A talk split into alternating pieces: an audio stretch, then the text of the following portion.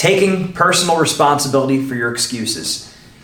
I've gone to several different schools en route to my two master's degrees, actually, five to be exact. And comp- being in class, high level achievers and lower level achievers with my broad range of schools that I've attended, I was able to see the difference between the athletes at the highest level and the athletes at lower levels, and also students at the highest level and students at the lower levels. And I would really say this worksheet, this exercise, is the biggest difference between the high level performers and the lower level performance, not talent. See, a lot of times when people ask me, well, what's the big difference? It's not so much that the higher level performers are much more talented than the lower level ones. The higher level performers take more responsibility for themselves. They take, they take responsibility for their excuses and they learn how to work through those excuses. So, the simple worksheet exercise that we could do for this, the simple exercise we're going to do is you're going to think about what are your most common excuses that you make in sports, in school, and in life. Maybe it's procrastinating. I'll do it later. Maybe for school, a big excuse for me was saying, I'm never going to use this in life. And maybe that's true, but how's that helping me get better grades? How's that helping me get into college? How's that helping me pave the way to my success that I want? So I need to reframe the way I think about it. So what are the biggest the biggest um, excuses that I tend to make?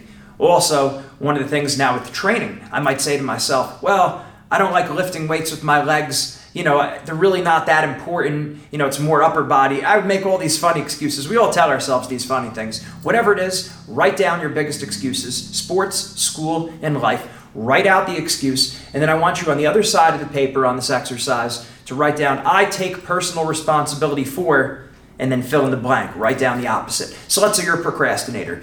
You say, the excuse, I'll save this till later, or I'll do this tomorrow. That becomes the excuse the, the responsibility section becomes I take personal responsibility for acting now. I take personal responsibility for moving when I feel when I feel compelled to move for for starting my action plan whatever it is you have to word it the way it works best for you maybe for me if I'm not saying I don't like to work out my legs if that becomes an excuse for me I t- you write that down that's my excuse that I don't lift my that I won't I don't work out my legs or they're not that important whatever the case may be and I say to myself I take personal responsibility for training my legs. I take personal responsibility for training my whole body, right? Maybe mindset. We say, well, it's tough to train my mindset because I can't see it, because I can't touch it. It's much more in my head. It becomes more theoretical and philosophical and all this psychobabble nonsense, right? We make all these excuses. So we write that down as our excuse and we say, I take personal responsibility for working on my mindset. I take responsibility for understanding the importance of my mindset to my success.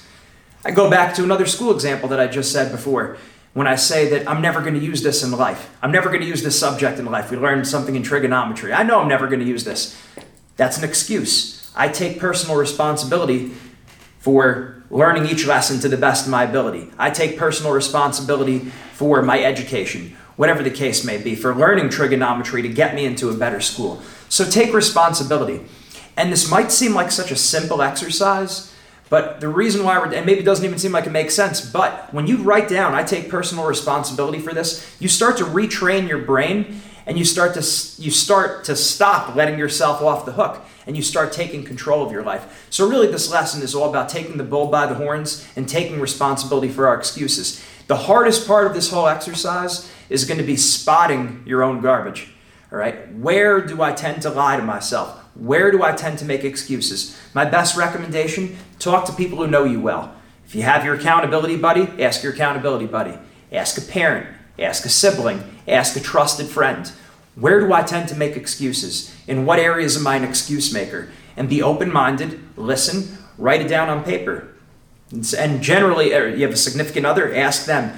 People will usually tell you if you ask them those eh, those things. And then once you take personal responsibility you're going to be in much better position to now succeed. Most of us we want to slide it under the rug. We don't want to do the soul searching. We don't want to dig down deep. This is hard work it sounds easy it's hard work to actually go deep inside us and ask where am i lying to myself where am i making excuses but if you do it that's going to make a world world of a difference make you much more likely to succeed mindset makes the difference And that's a wrap for today's podcast. I'm Gene Zanetti from Wrestling Mindset. Make sure you check out our website, wrestlingmindset.com. Get our ebook. Make sure you get that ebook. Great information, represents some of the best information that we have. Lessons that we've learned from some of the top wrestlers in the world, lessons that we've learned from our own experience, and the best that research can provide. Get the ebook, wrestlingmindset.com. Also, as an individual, make sure you personally sign up for the one on one free mindset consultation. The one on one free mindset consult- consultation. Make sure you fill out the form and do that as soon as possible. The best results always come from one on one individual attention, whether it's strength training, whether it's technique, or whether it's mindset. One on one individual attention is always the best. Thanks for joining us. Make sure you join us again for our next podcast. Mindset makes the difference. Have a great day.